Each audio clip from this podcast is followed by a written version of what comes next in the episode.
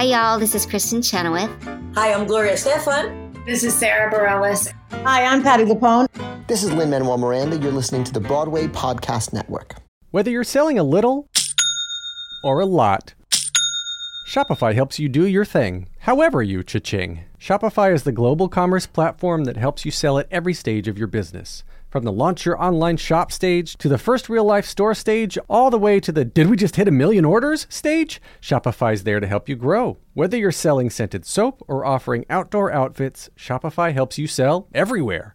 From their all in one e commerce platform to their in person POS system, wherever and whatever you're selling, Shopify's got you covered. Shopify helps you turn browsers into buyers with the internet's best converting checkout, 36% better on average compared to other leading commerce platforms. And sell more with less effort thanks to Shopify Magic, your AI powered all star. So, do you want marketing made simple? Shopify removes the guesswork with built in tools that help you create, execute, and analyze all your online marketing campaigns. Sign up for a $1 per month trial period at shopify.com slash income, all lowercase.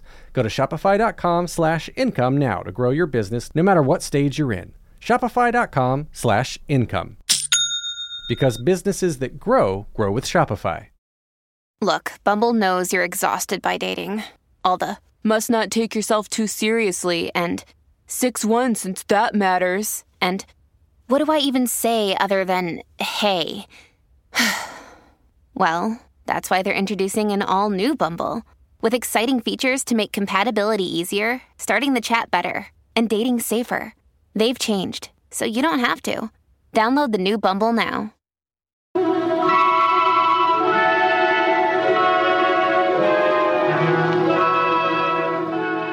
Welcome to a special holiday bonus episode of Broadway Nation, the podcast that tells the extraordinary story of how immigrants, Jews, queers, African Americans, and other outcasts invented the Broadway musical and how they changed America in the process. I'm David Armstrong, and I call this episode White Christmas The Story Behind the World's Most Popular Song, Part 1.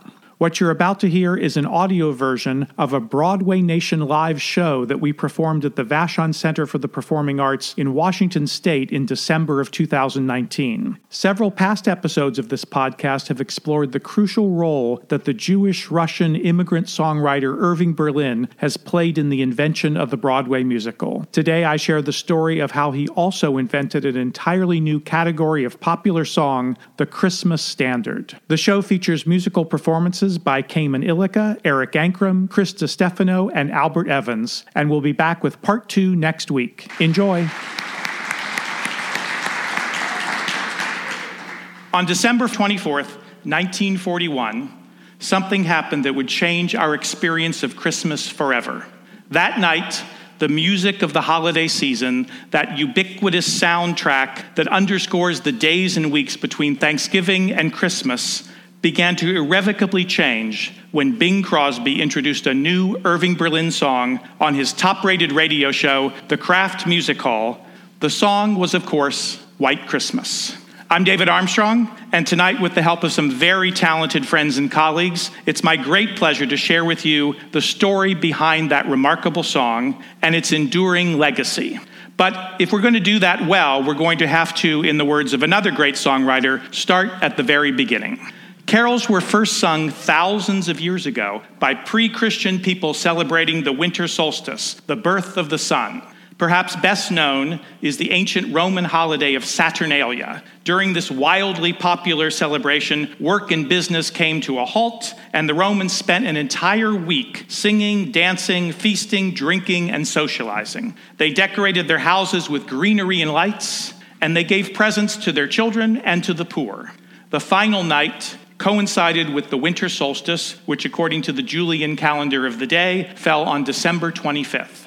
The word carol actually means song of praise and joy. And originally there were carols to celebrate all four seasons, but only the tradition of singing them in the winter has survived. Then, when the Christians co opted and transformed these winter celebrations into Christmas, the birth of the Son of God, new carols began to emerge. In the year 129, a Roman bishop proclaimed that a song called Angel's Hymn should be performed at the Christmas celebrations in Rome. This is the first Christmas carol that we know about, although the music and lyrics have been lost. but you can imagine it would probably sound much like a Gregorian chant. Over the next thousand years, the observance of Christmas fell in and out of favor with the church several times. And by the dawn of the Middle Ages, celebrating Christmas was definitely on the kibosh. It stayed that way until 1223, when St. Francis of Assisi produced the first nativity play in Greccio, Italy. He was inspired by the biblical story of a poor infant Jesus' humble birth, and he was looking for a bold visual way of sharing it with his mostly illiterate followers. He apparently was something of a showman, he was a strong advocate for the use of singing, musical accompaniment, and drama in Christian worship.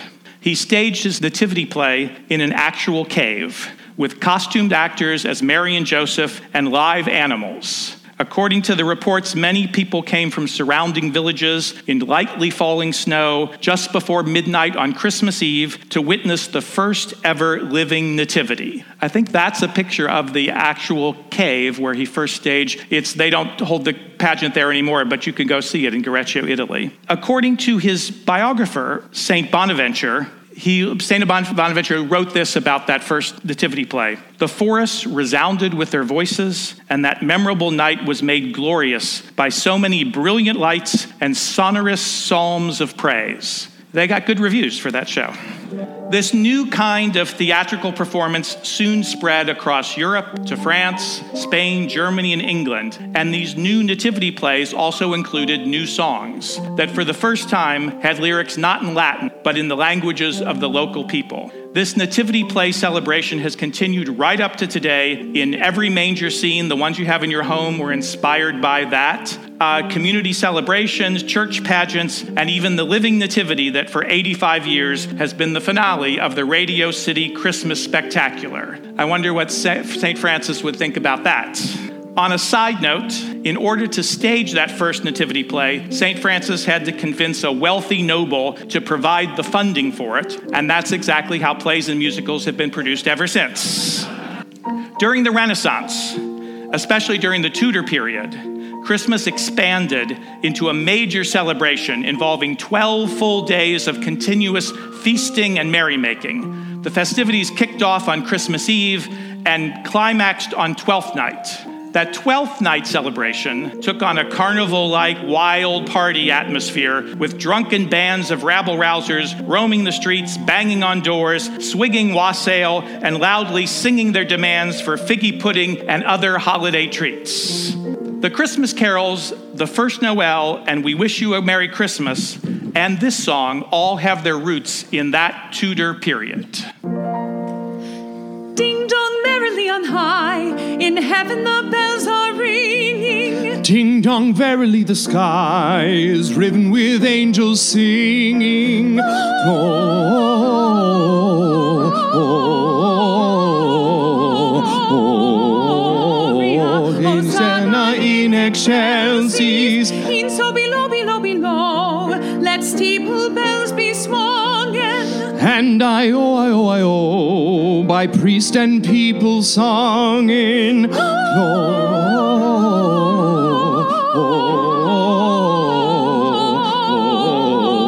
Gloria, Hosanna in excelsis, Gloria,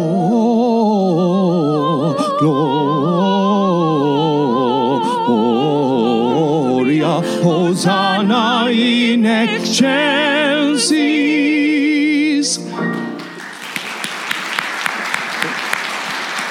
It's my great pleasure to introduce you to Cayman Ilika and Eric Ankrim, two great stars of the Fifth Avenue Theater in Seattle and tonight of the Vashon Center for the Arts. They'll be back soon. Just a few years later, the Protestant Reformation in Europe and the Puritan Revolution in England put a huge damper on all of that and nearly ended the celebration of Christmas forever. In 1644, an act of parliament banned Christmas entirely. The singing of carols was forbidden, and all pious Christians were ordered to eternally abominate observance of the holiday. As you might expect, when our Puritan forefathers so famously landed on Plymouth Rock, they brought that same negative view of Christmas with them. They correctly saw the Yuletide celebrations as a continuation of pagan rituals. So Christmas was banned in Boston, as so many things would be, and anyone discovered celebrating the holiday was heavily fined. Talk about a war on Christmas. Meanwhile, back in Europe, Christmas was a big point of contention among the Protestant reformers. Calvin and Knox had condemned the holiday, but Martin Luther was a big fan. He advocated for special church services, family celebrations that included feasting and gift giving. It even seems that Luther himself wrote a few Christmas carols. As a result, Christmas continued to thrive in both Protestant and Catholic areas of Germany and many Norse pagan traditions such as Yule logs, holiday markets, gift giving, and decking the halls with evergreens were still part of the midwinter festivals then as they are today. Most significant of these, of course, was the Christmas tree. Some authors even claim that Luther himself originated the practice of putting lights, candles in his day, on the tree. Let's skip ahead now to Christmas Eve 1818, when another landmark event in the history of Christmas music took place. That was the night that the carol Silent Night was sung for the very first time. It happened in the small town of Oberndorf, Austria, where Stille Nacht was first performed by its authors. They were the village priest Joseph Mohr, who wrote the words, and its schoolmaster and church organist Franz Gruber, who composed the music. Legend has it that the song was presented that first time on that night with only a guitar as accompaniment. This is because the church organ had been heavily damaged in a flood. Or maybe it was because mice had been chewing up the leather of the organ's bellows. Or maybe none of that because it all might have been made up by a magazine writer in the 1930s. We actually don't know.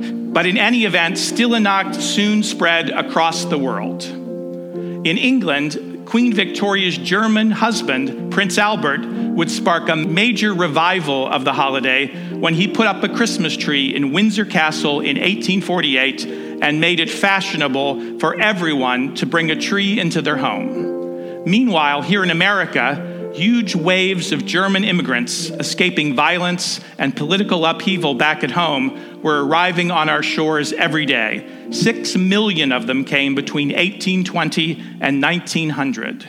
They brought music, culture, beer gardens, and fun to America. And they spread their holiday traditions throughout the East Coast and the Midwest.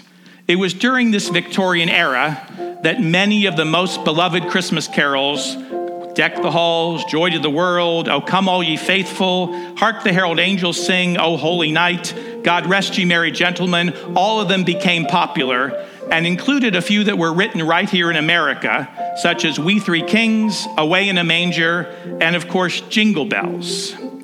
Go Tell It on the Mountain and other African American Christmas themed spirituals also emerged during this period, but they wouldn't become widely known until the 1960s. By the 1880s, the traditional canon of Christmas hymns and carols was complete, and for the next 60 years, it would remain virtually unchanged.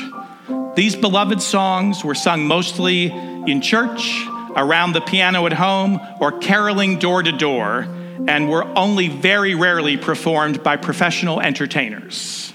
Of course, the advent of songwriting as a profession in the late 1800s, when that happened, the occasional Christmas theme song did emerge. The ragtime era produced a tune called The Reindeer Rag, and the 1920s delivered a song called Santa Claus, That's Me, but they were little more than novelty songs, and they received very limited exposure. It's now my pleasure to bring Cayman and Eric back to share one of those. It was introduced by Broadway and film star Eddie Cantor on his radio show in November of 1934. We just got back from a lovely trip along the Milky Way. We met with dear old Santa, and he sent us here to say, Oh, you better watch out, you better not cry, better not pout, I'm telling you why. Santa Claus is coming to town.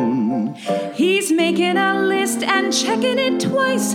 Gonna find out who's naughty and nice. Santa Claus is coming to town. He sees you when you're sleeping. He knows when you're awake. He knows if you've been bad or good, so be good for goodness sake. Oh, you better watch out, you better not cry, better not pout, I'm telling you why. Santa Claus is coming to town.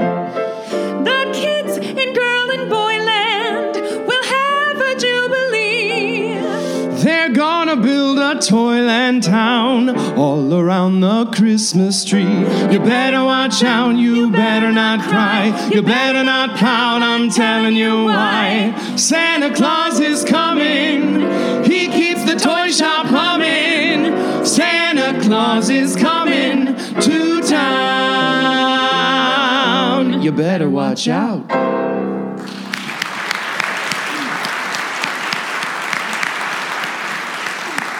Hi, this is David Armstrong, and even here in Seattle, warmer, sunnier days are on their way. So it's time to fuel up for them and meet your wellness goals with Factor's no prep, no mess meals. Thanks to Factor's menu of chef crafted meals with options like Calorie Smart, Protein Plus, Keto, or my favorite, Vegetarian, Factor's fresh, never frozen meals are dietitian approved and ready to eat in just two minutes. So no matter how busy you are, you'll always have time to enjoy nutritious, great tasting meals. So, what are you waiting for? Kickstart that new healthy routine with 35 different meals and more than 60 add ons to choose from every week so you'll always have new flavors to explore. And you can crush those wellness goals with dietitian approved meals and ingredients that you can trust. Make every day delicious from breakfast to dessert with restaurant quality meals that feature premium ingredients like filet mignon, shrimp, and blackened salmon, with no shopping, prepping, cooking, or cleaning up.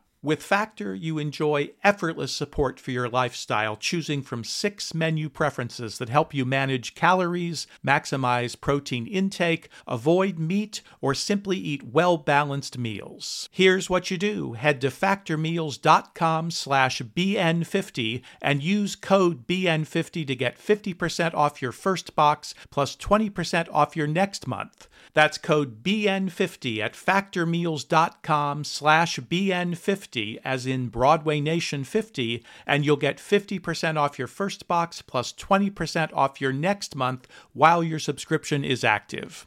Do it today. Judy was boring. Hello. Then Judy discovered ChumbaCasino.com. It's my little escape. Now Judy's the life of the party. Oh, baby, Mama's bringing home the bacon. Whoa, take it easy, Judy. The Chumba life is for everybody. So go to ChumbaCasino.com and play over 100 casino style games. Join today and play for free for your chance to redeem some serious prizes. ChumbaCasino.com. No purchase necessary. Void where prohibited by law. 18 plus terms and conditions apply. See website for details. It's a delightful song, of course, and we know it very well today. But following that first performance, it enjoyed only a brief blip of popularity and then was almost totally forgotten and went unheard of for more than a decade. This reinforced the mindset of most songwriters and record producers of this period. Why waste your time creating a song that people only want to hear a few weeks out of the year? All of that would change with White Christmas. Part of what makes White Christmas so remarkable is that it first and foremost is a pop song. It's not a hymn, it's not an ages old Christmas carol. It did not arise anonymously from folk culture. It was written for a 1940s movie musical, a commercial product designed to entertain and, with any luck, bring its songwriters some handsome royalties. White Christmas is not just the first Christmas themed pop song to become a major hit, it is the hit of all hits the top selling and most recorded song of all time. The original Bing Crosby single has sold over 50 million records. And when you add in the other 500 or so recordings of the song, the sales go way over 100 million. Consider this in 1955, which was the very first edition of the Guinness Book of World Records came out, White Christmas was credited there with being the world's best selling single. And in the 2020 edition, it still holds that title. Every year brings new versions by artists that run the gamut from the Mormon Tabernacle Choir to Twisted Sister. Is there any other song that Kenny G, Peggy Lee, Liberace, and the Flaming Lips all have in common? Is there any other tune that Destiny's Child, the Three Tenors, Alvin and the Chipmunks, Perry Como, Garth Brooks, Aretha Franklin, Doris Day, and Kiss have all recorded? This quintessentially American song has captivated the world and has been published and recorded in hundreds of languages, including Danish, Czech, Greek, Hungarian, Portuguese, Spanish, Swahili, Japanese, and most appropriately, Yiddish. Appropriate because the man who wrote the song, words and music, was a Russian Jewish immigrant named Israel Beilin. He was born in 1888 in a shtetl near Russia's Siberian border, very much like the fictional town of Anatevka in Fiddler on the Roof. His father there was a Jewish cantor, and Israel Beilin's only memory of Russia was being held by his weeping mother as they watched their family's house being burnt down during a pogrom. Like Tevye and his family, the Beilins joined a mass Jewish exodus to the United States. When they arrived in New York, five year old Izzy spoke only Yiddish with a smattering of Russian. He grew up on the dirty, crowded streets of the Lower East Side of New York. His father and mother struggled to make a living in any way that they could. His sisters wrapped cigars and worked in sweatshops. And around 1900, Izzy got a job selling newspapers. Just like those boys in the musical Newsies, Izzy was one of those boys. However, the few coins that he earned were not enough to pay his keep. And when his father died when he was 13 years old, he didn't want to be a burden on his single mother, so he left home, or as he put it, went on the bum, joining the army of homeless boys that roamed the dangerous streets of New York, desperate to stay alive. It was probably, however, the musical influence of his father, he was a cantor, remember, that proved to be his salvation. Izzy sang for pennies on the sidewalk and in saloons along the Bowery. And by 1907, he found a job as a singing waiter. He didn't have much of a voice but he had lots of energy and loads of chutzpah. His life changed when a rival saloon down the block began pulling in crowds with a new Italian novelty song, which had been written by that saloon's pianist and bouncer. So Izzy's boss ordered him and their pianist to write a song that would bring the customers back to their saloon. They came up with a little ditty called Marie from sunny Italy. My sweet Marie from sunny Italy. Oh, how I do love you. Say that you'll love me, love me too. Forevermore I will be true. Just say the word and I will marry you. And then you'll surely be my sweet Marie from sunny Italy.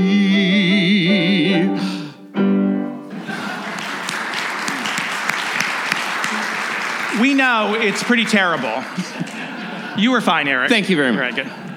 But somehow it got published, and on the title page, our boy was credited not as Israel Beilin, but as I Berlin. This new name was carefully chosen, close to his own, but with a formal Teutonic ring to it, which was very smart because the music business was run almost entirely by Germans. Sheet music was big business in those days. Remember, this is before radio and television, and sound recording is still in its infancy. So the only way songs could be sold was in sheet music form. Almost everybody had a piano in their home and someone who could play it reasonably well. And if you wanted to hear music, in the evening the family would gather around and sing the latest hits. You had to make the music yourself. The music publishing offices were all located on one block of New York City, which became known as Tin Pan Alley. This was because the clatter and racket of so many pianos in so many offices, all on top of each other and all being played at once, sounded to people passing on the street like nothing more than the cacophonous banging on tin cans.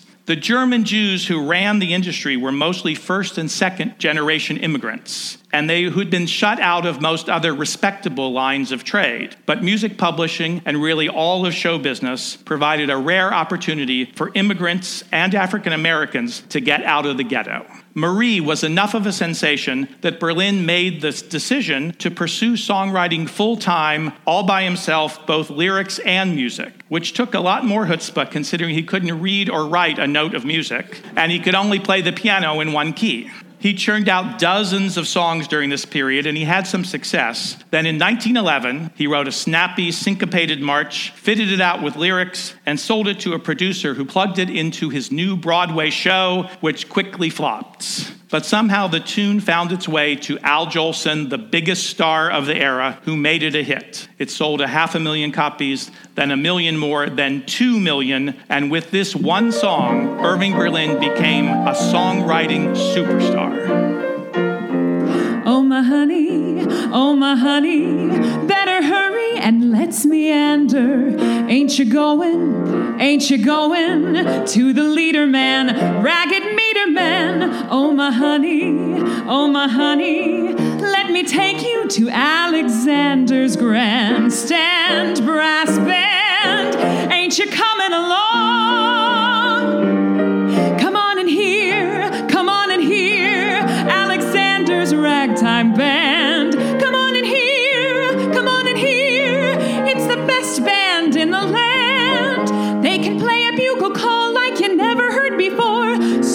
Natural that you want to go to war. That's just the bestest band.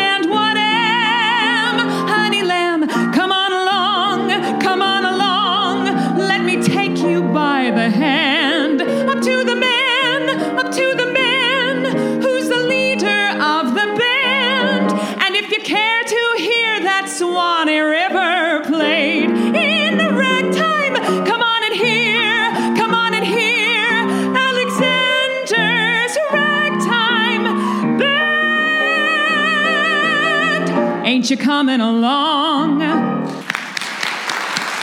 Cayman Ilika, everybody.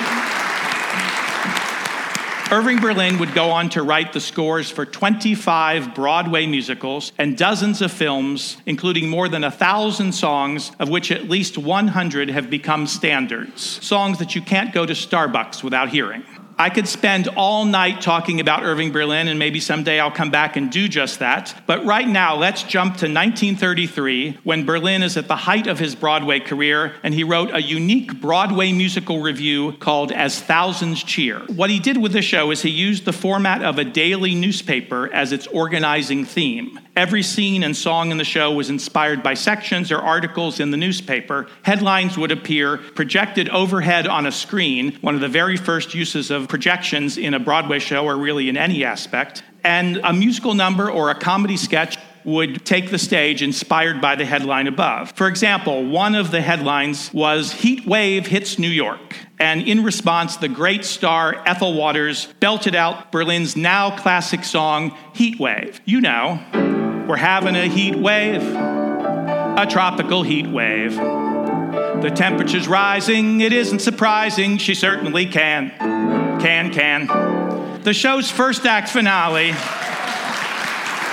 brought to life the illustrated Sunday magazine supplement, also known as the Rotogravure. The entire cast, dressed to the nines and strolling down a nostalgic replica of old Fifth Avenue, introduced the song Easter Parade. This is important because it was the popularity of this song that gave, the, gave Berlin the idea for Holiday Inn. It seems his first thought was to create another big Broadway revue, this time with sketches and songs all themed around the holidays throughout the year. And he left some handwritten notes behind for this show that indicate that he was already thinking that the first act would end with a song that hadn't been yet written yet called White Christmas. But the show never got made, and the concept seemed to be completely forgotten until eight years later when he pitched the idea to Paramount Pictures for a movie called Holiday Inn. The idea was that would, this plot would be about a star singer who retires to the country to run a hotel that's only open on holidays. Doesn't sound like a very good business plan to me, but made for a good movie. Berlin planned to bring back Easter Parade and write new songs for all of the other holidays. Paramount jumped on the idea and assigned their biggest star, Bing Crosby, and got Fred Astaire to join him in the picture. One of the key scenes in the movie would, of course, have to be the Christmas scene. If you're going to do all the holidays, you can't leave out probably the biggest holiday of the year, Christmas. And there had to be a song for it. Now, there are several versions of the story of how, when, and where the song got composed. Berlin himself told very different versions of it in various interviews over the years. But this version seems to be the most likely as it comes from notes that were taken by his longtime musical assistant, Helmy Kresa. Remember, Berlin had no musical training, so he always had to dictate his songs to someone who could write them down, an amanuensis, if you will. So one Monday morning in 1940, Berlin rushed into his New York office, flushed with excitement, and shouted, Helmy, grab your pen and take this down quick. Not only is this the best song I ever wrote, it's the best song anybody ever wrote. He and Helmy then worked meticulously to get the melody, the chords, and the accompaniment down on paper exactly the way Berlin heard it in his head. This seems to be the perfect time to bring out onto the stage my longtime friend and colleague, Albert Evans, who has a better understanding of how songs are put together than pretty much anybody I've ever met. Please welcome Albert Evans.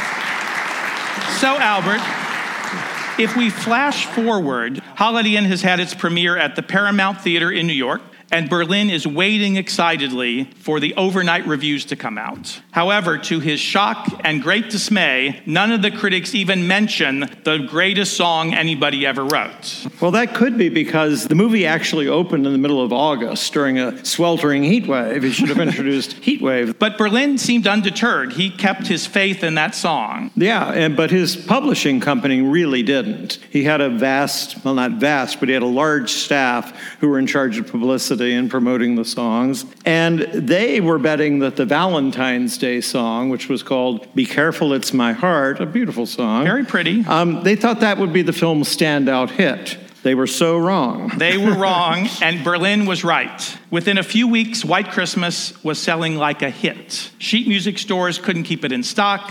Bing Crosby's record was flying off the shelves. Berlin's London office cabled back that it was going to be the biggest song they'd ever handled, and its appeal even transcended racial barriers because Bing Crosby's record became the very first by a white artist to chart on Billboard's Harlem Hit Parade. By December, his recording was the number one song of the year and well on its way to become the best selling song of all time. And Albert, I've asked you here tonight to answer one question and one question only. Uh-oh. Why? Why is White Christmas the best selling song of all time? I'm afraid that's all the time we have for this week, but if you have experienced Albert's brilliant examinations of songs in previous episodes, then I'm certain that you're going to want to join us for next week's episode of Broadway Nation and what may be Albert's most insightful and engaging analysis yet. If you love this podcast and want to delve even deeper into the world of Broadway musicals, I invite you to become a member of the Broadway Nation Backstage Pass Club. For as little as $7 a month, members will receive exclusive access to never before heard, unedited versions of every season 2 interview and many from season 1 as well. I often record at least twice as much conversation as ends up in the public episodes, and this includes additional in depth conversations with my frequent co host, Albert Evans. You will also have the opportunity to ask us any questions about Broadway musicals that you would like to hear answered and to propose topics and subject matter that you would like me to cover, all of which I will incorporate into a special series of Ask Me Anything About Broadway episodes. Last but certainly not least, you will receive special on air shout outs and acknowledgement of your vital support for this podcast. And if you're feeling especially enthusiastic about Broadway Nation, there are patron and producer levels of support available as well. To join, just click the link included in the show notes for this episode on our website at www.broadway nation.com. That's broadway nation.com. Happy holiday. Happy holiday. While the merry bells keep ringing, may your every wish come true. Broadway Nation is produced and written by me, David Armstrong. Special thanks this week to Tom Spear and to the staff and crew of the Vashon Center for the Arts, and as always, to everyone at the Broadway Podcast Network. Happy holidays. Happy holidays. Happy holidays. While the merry bells are ringing, may your every wish come true. Happy holidays. Happy holidays. May the calendar keep ringing. Happy holiday to you. Happy.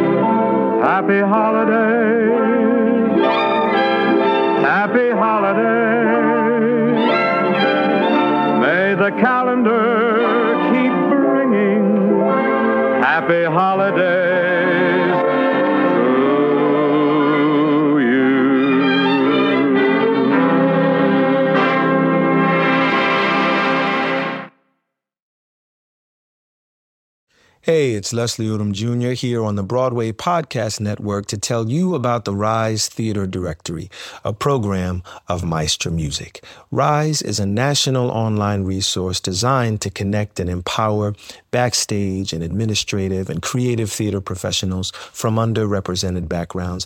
If you work or aspire to work in the theater community, this can help you find your next project. And if you hire theater professionals, search the Rise Theater Directory to find your next team. Create your profile now and get more information by visiting risetheater.org. That's theater with an R E R I S E T H E A T R E dot org because only together we rise. It's time for today's Lucky Land horoscope with Victoria Cash. Life's gotten mundane, so shake up the daily routine and be adventurous with a trip to Lucky Land. You know what they say your chance to win starts with a spin. So go to luckylandslots.com to play over 100 social casino style games for free for your chance to redeem some serious prizes. Get lucky today at luckylandslots.com. Available to players in the U.S., excluding Washington and Michigan. No purchase necessary. VGW Group, void were prohibited by law. 18 plus terms and conditions apply.